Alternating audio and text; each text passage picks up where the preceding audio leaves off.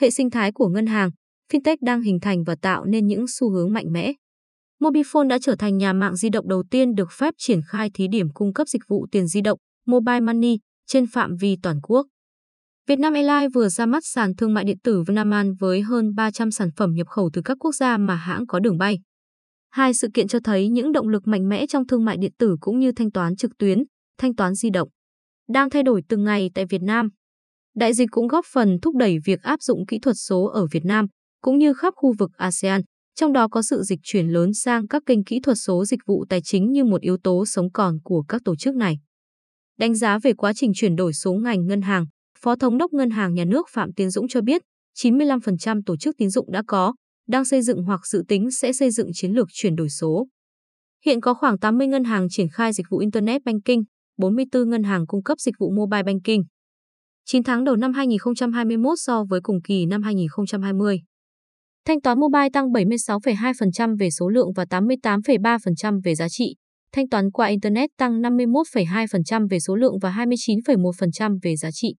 Thời gian qua đã hình thành hệ sinh thái thanh toán số được thiết lập với việc kết nối dịch vụ ngân hàng số với các dịch vụ số khác trong nền kinh tế, mang lại trải nghiệm liền mạch trên mọi lĩnh vực cho người dùng dịch vụ trên không gian số, ông Dũng đánh giá. Theo Ngân hàng Nhà nước, mục tiêu cụ thể được đặt ra đến năm 2025 là 50% người trưởng thành sử dụng dịch vụ thanh toán điện tử, 70% số lượng giao dịch của khách hàng được thực hiện thông qua các kênh số. 50% quyết định giải ngân cho vay của ngân hàng thương mại, công ty tài chính đối với khoản vay nhỏ lẻ, vay tiêu dùng của cá nhân được số hóa. Những mục tiêu này đặt ra trên cơ sở nền kinh tế số tại Việt Nam được hỗ trợ về chính sách.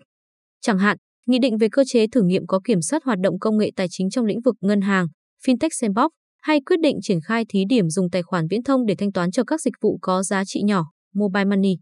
Không gian chính sách này đã tạo cơ hội cho các fintech bùng nổ tại Việt Nam.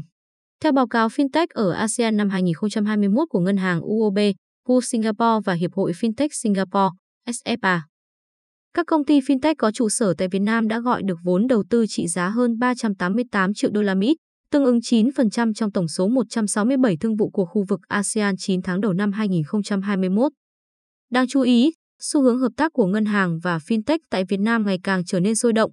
Nhiều dự án đầu tư của ngân hàng vào các công ty Fintech khởi nghiệp hoạt động có hiệu quả, phủ sóng xu hướng tài chính nhúng.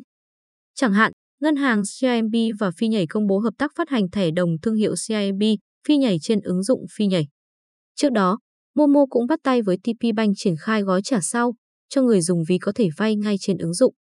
Bên cạnh đó, xu hướng tài chính nhúng cũng ngày càng nở rộ với sự đi đầu của các hệ thống bán lẻ lớn. Thế giới di động công bố kế hoạch phát triển các tiện ích tài chính được tích hợp trong hệ thống của mình. Trong khi đó, Masan Group đang phát triển mạnh các tiện ích tài chính đồng bộ trong các cửa hàng Winmart sau khi mua lại hệ thống này, Winmart, từ VinGroup.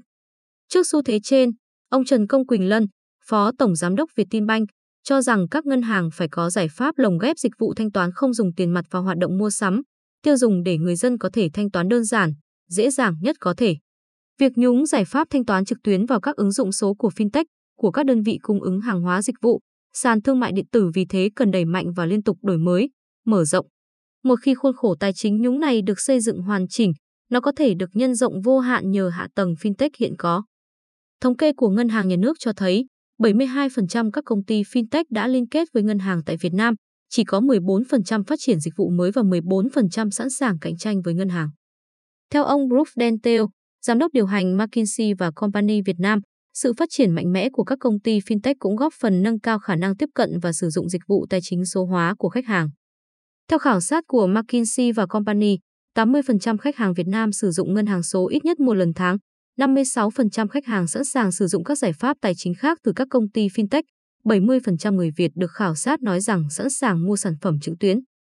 Ông Brook Dentel dự báo, hiện tại, hệ sinh thái số tại Việt Nam đang phát triển và quy mô sẽ tăng từ khoảng 50 tỷ đô la Mỹ lên 100 tỷ đô la Mỹ trong những năm tới.